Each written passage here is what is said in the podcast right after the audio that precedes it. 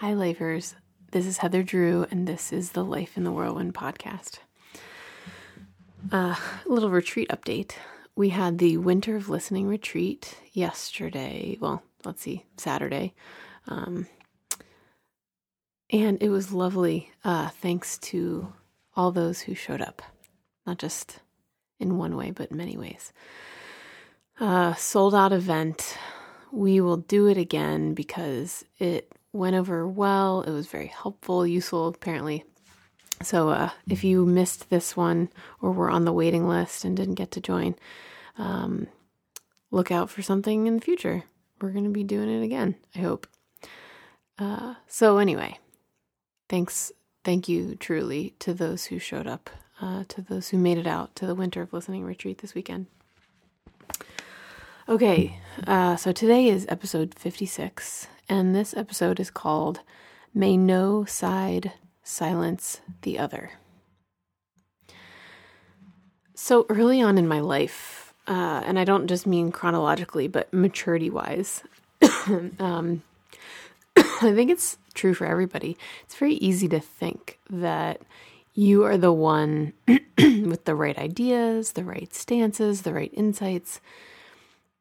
You know, you sort of have the um, the corner on all the best stances and the right ideas. But something that I've actually been noticing as I grow into less dualism in my thinking, less either or thinking, I actually see people much more as integral parts of something important. So, um, some of the, excuse me, excuse me, some some of the categories I think that we do this with, um, some sort of natural or classic categories that we do this with, is you know the mind versus the heart or the gut. You know, my thoughts are more valuable than your feelings, that kind of thing uh, or vice versa. Your feeling, my feelings are more important than your your thoughts and ideas. Another one might be linear thinking versus uh, circular thinking. I think we all know where I stand on that one, just naturally, not opinionated wise. But um, there's also these other things like you know concrete versus love of mystery uh, these are some common things where, you know, we get into this space where we think, okay, I am so comfortable with mystery. And anybody who's not, they are not as, they're less than, you know, like they're, they're just not enlightened or um, they just haven't, you know, reached this level of consciousness that's more, that's clearly better. So, I think it's so easy to fall into this kind of thinking. It's very binary, it's very dualistic. And um, we're very good at separating people and things into categories. But lately, my conviction has risen that this is not a good idea, that both are needed in whatever case that's presented. And they could be very far apart on a spectrum, even, and both are needed in the world, in the universe, to sort of, you know, not just about balance, but sort of this uh, integration, this wholeness. So, one thing, one reason that I find this to be true, that this is both are needed, um, differences are far more, make things far more dynamic, uh, like a dance, than similarities. So differences are more like a dynamic dance than similarities. There's more tension, but that means there's more attention and interplay and something is happening. There's like a there's a heat building. There's a a friction of some kind. Um, there's traction when there is not agreement. Agreement is not it might feel good, but it's actually very um it's kind of boring actually. uh I would be open to your opinions on that. If I if you disagree with me, please email me about that. But I do, I feel like agreement can lead us to a place of boredom and sort of, you know, this lack of stimulation, mental and emotional and spiritual stimulation. So, you know, while that's true, it's really easy to play off differences with labels like better or worse or more or less. You know, this person is more whatever than I am, or this person is less this than I am. But I find that to be ickier as time goes by. I find it to be, it sort of deteriorates me. Sort of deteriorates uh, my sense of the world and how people operate. When we label and we use this dualistic thinking. And really, it's, you know, if, especially if this is sort of like a, uh, a sort of conditioned response of, you know, when someone makes me feel bad, um, they're they're a bad person. It's like immediately we're doing the thing to them that they're doing to us. So it's like this person thinks I'm bad. Well, they're bad. You know, we just are so quick to, you know, it's basically the same coin, just the different, the other side. Um, we can create new them categories very easily and quickly and deceive ourselves into believing that we're not doing that, actually. Um, however, uh, I think a better and far more challenging perspective can be something like this person might have something that I need. And not just like use the person like a, you know, an object, but this this person might actually be able to provide a kind of sight for me that I my eyes can't have by themselves.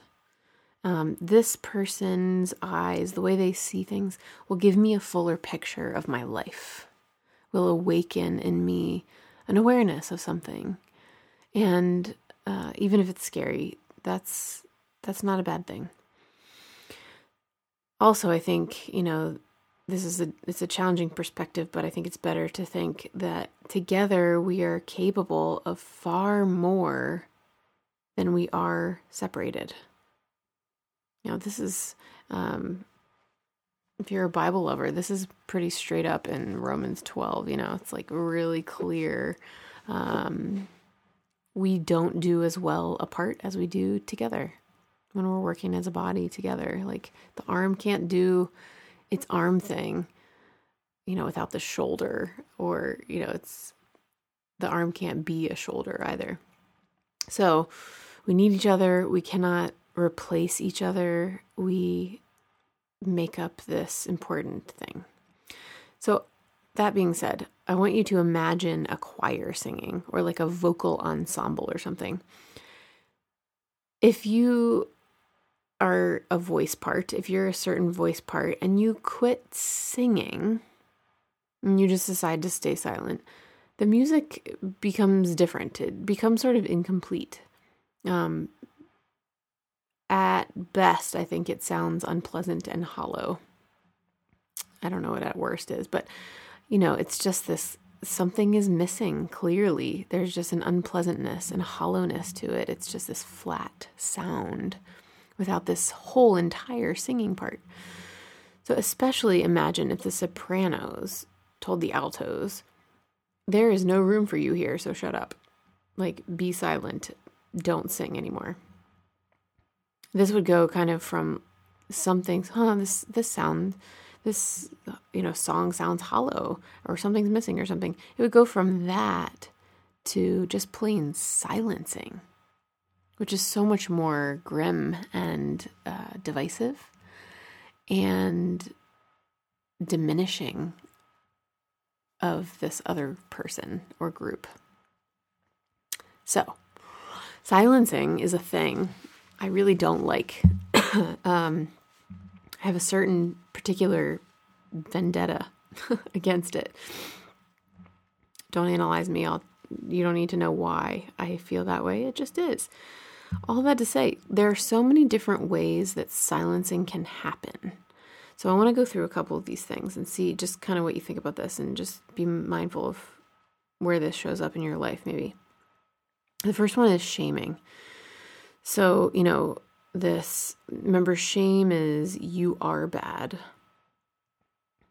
So it's this, you know, we tell someone, like, you don't belong, or you don't fit here, or you're no good, something like that.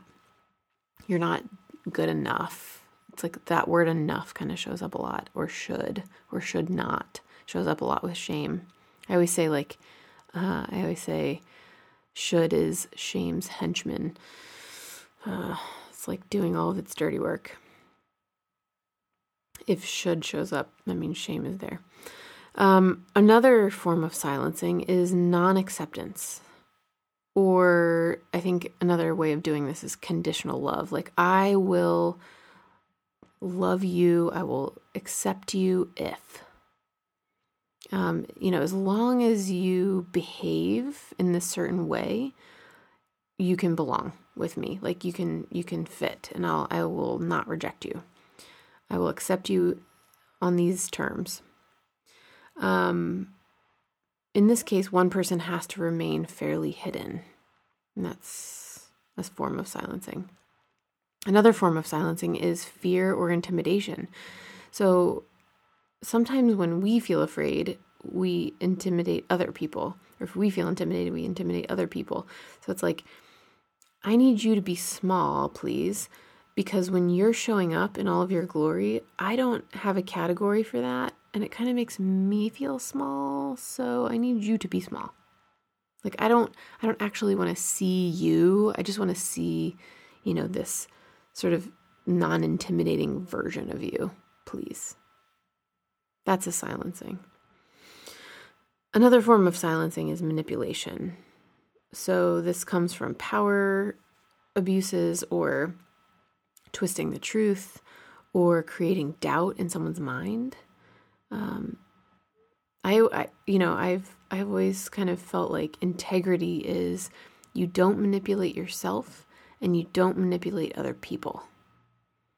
You are the same in every situation, and um, you don't you expect people to show up as themselves. So manipulation is sort of the, the opposite of that. Um, you know, sort of this thing of like there, this is where it shows up with abuse situations. You know, it's like if you tell anyone about this, I could lose my job. You wouldn't want that, would you? Right? Uh, sort of manipulation or it's this you know are you sure that's what you what that person said you know that's like classic garden of eden moment the serpent is like are you sure god said this? That doesn't really sound right. He just you know he just doesn't want you to be like him. Um, that requires manipulation and it leads to self-doubt. And that is a form of silencing. So it's kind of like you plant a seed in someone's mind with manipulation or twisting of the truth, and then their mind does the rest of the work. You don't even have to try that hard. You just plant a seed, and their mind takes it the whole rest of the way with the self doubt that comes. So there's these different ways, right, of silencing. And here's the thing we are made to make beautiful music together, my friends. So, chances are, uh, at least to some degree, there is someone uh, who is manipulating and silencing you. And to some degree, there, I would guess, it's very likely that you are silencing someone else. So, what do we do about this? I bet some of you might be thinking, like, oh, no, no, no, I don't do that. I let people be themselves. I let people show up as themselves. I beg to differ. I think everyone does this to some degree. So here's just a few thoughts of what can possibly be done. Um, and then I'll have an invitation for you a little bit in a sec in a minute here. So here's just a few thoughts of what we can do, what we can try differently. Um, ask more questions. Also, notice, you know, do I ask yourself, like, do I ask closed ended questions Or do I ask open ended questions? Do I say, Are you. Uh, are you happy or sad? You know, this is like a very close ended question. It's just like instead asking something like, Oh, how did that feel to you? That kind of thing. And try to actually be curious. So ask more questions that are open ended and try to actually be curious. Because we all know when we're being asked a leading question, let's be honest. Number 2, notice what you're silent what you silence in yourself for whatever reason because it's probably the same thing you're silencing in other people. This is uh, something that we teach counselors in training that if there's something that's sort of a rule for yourself that you have for yourself, you're probably going to make it a rule for your counselees.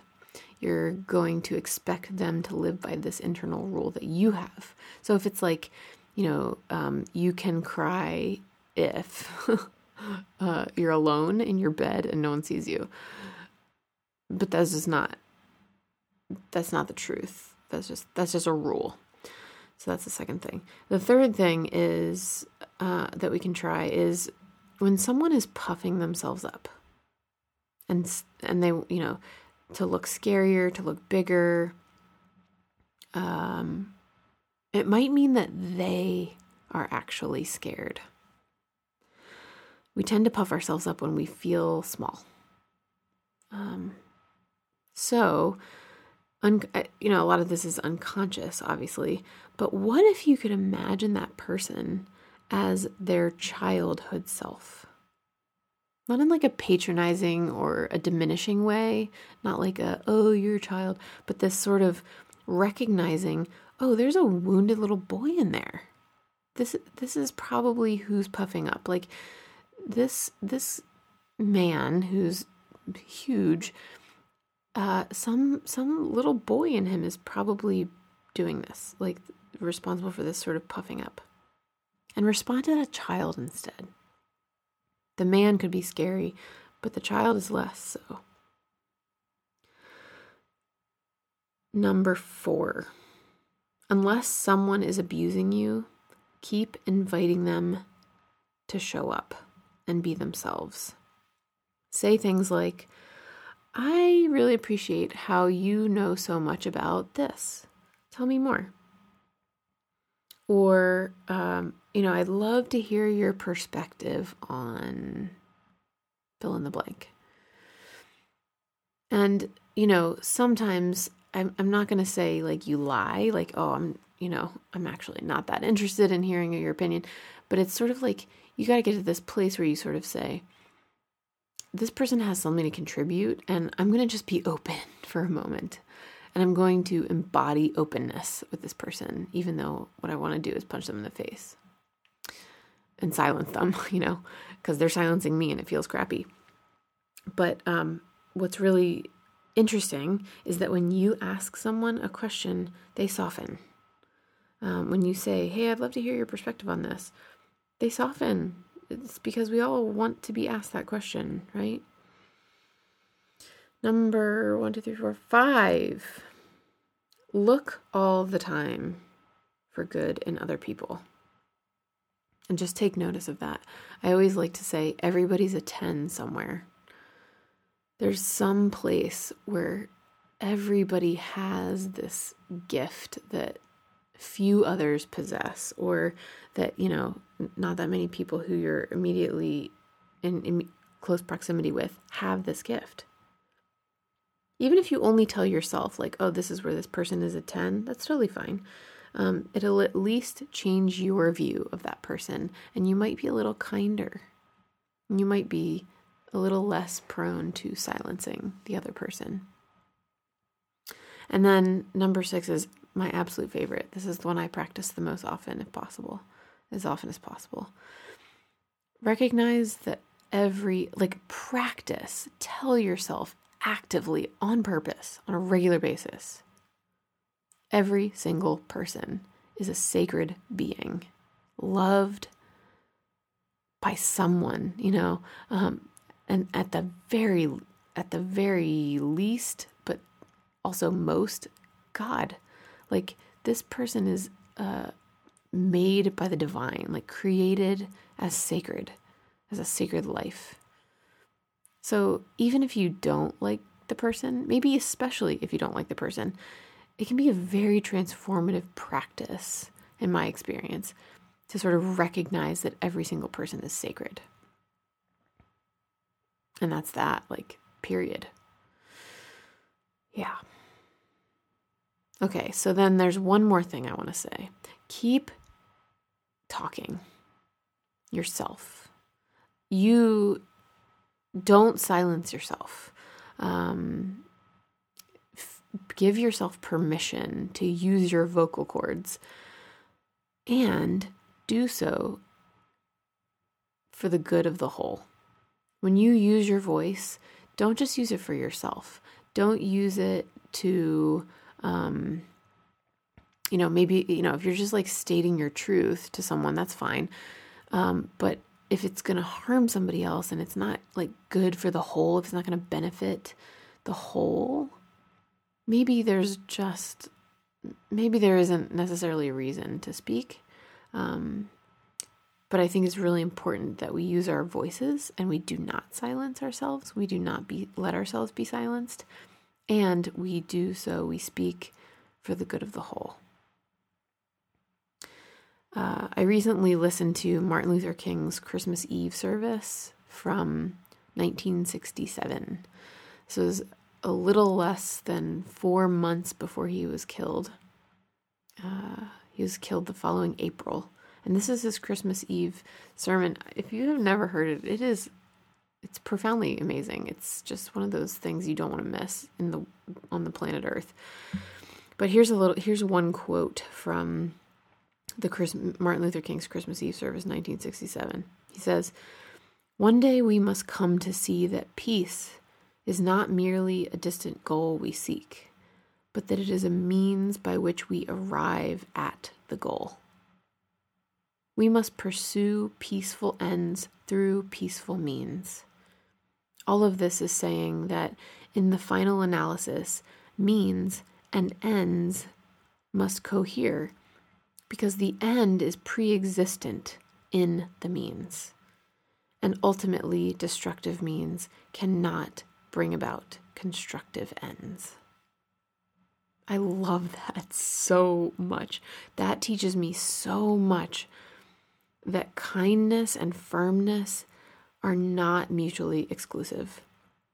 That there's this inherent pre existence in the means of the end. Like it's this, the end exists in the means. So if you are just thinking, you know, I'm going to silence this person because he's been such a jerk to me and he doesn't deserve to say anything to me, really what we're doing is we're just, we're using destructive means, trying to bring about a constructive end, when really what we're doing is we're just wrapping it all up into the destructive piece, and that it's not okay, and it's not going to work. Something to think about. Kindness and firmness are not mutually exclusive. This is the seed I've planted for this year, for 2018, is to be kind and firm and I intend to do so. My invitation to you, my friends, is this. I really would actually like you to consider, let's consider together who might you be silencing? And it might be really subtle. It might even feel loving, like you're loving the person. But is that person allowed to sing around you? And if not, why? What is it that's making you not able to listen to their song, I guess? Um, and can you sort of work those things out somehow and enable that person to sing, even if you might not be the right one to hear it, hear the song? But surely not silencing. So consider who you might be silencing and how it might be subtle and all that. And uh, try something different just to see what happens. It's an experiment. My blessing to you is this you belong in the song. We all belong in the song. So let's all show up and sing together, shall we? Hope you have a great day. Thank you for showing up to this. And uh, I'll see you again next week. Take great care.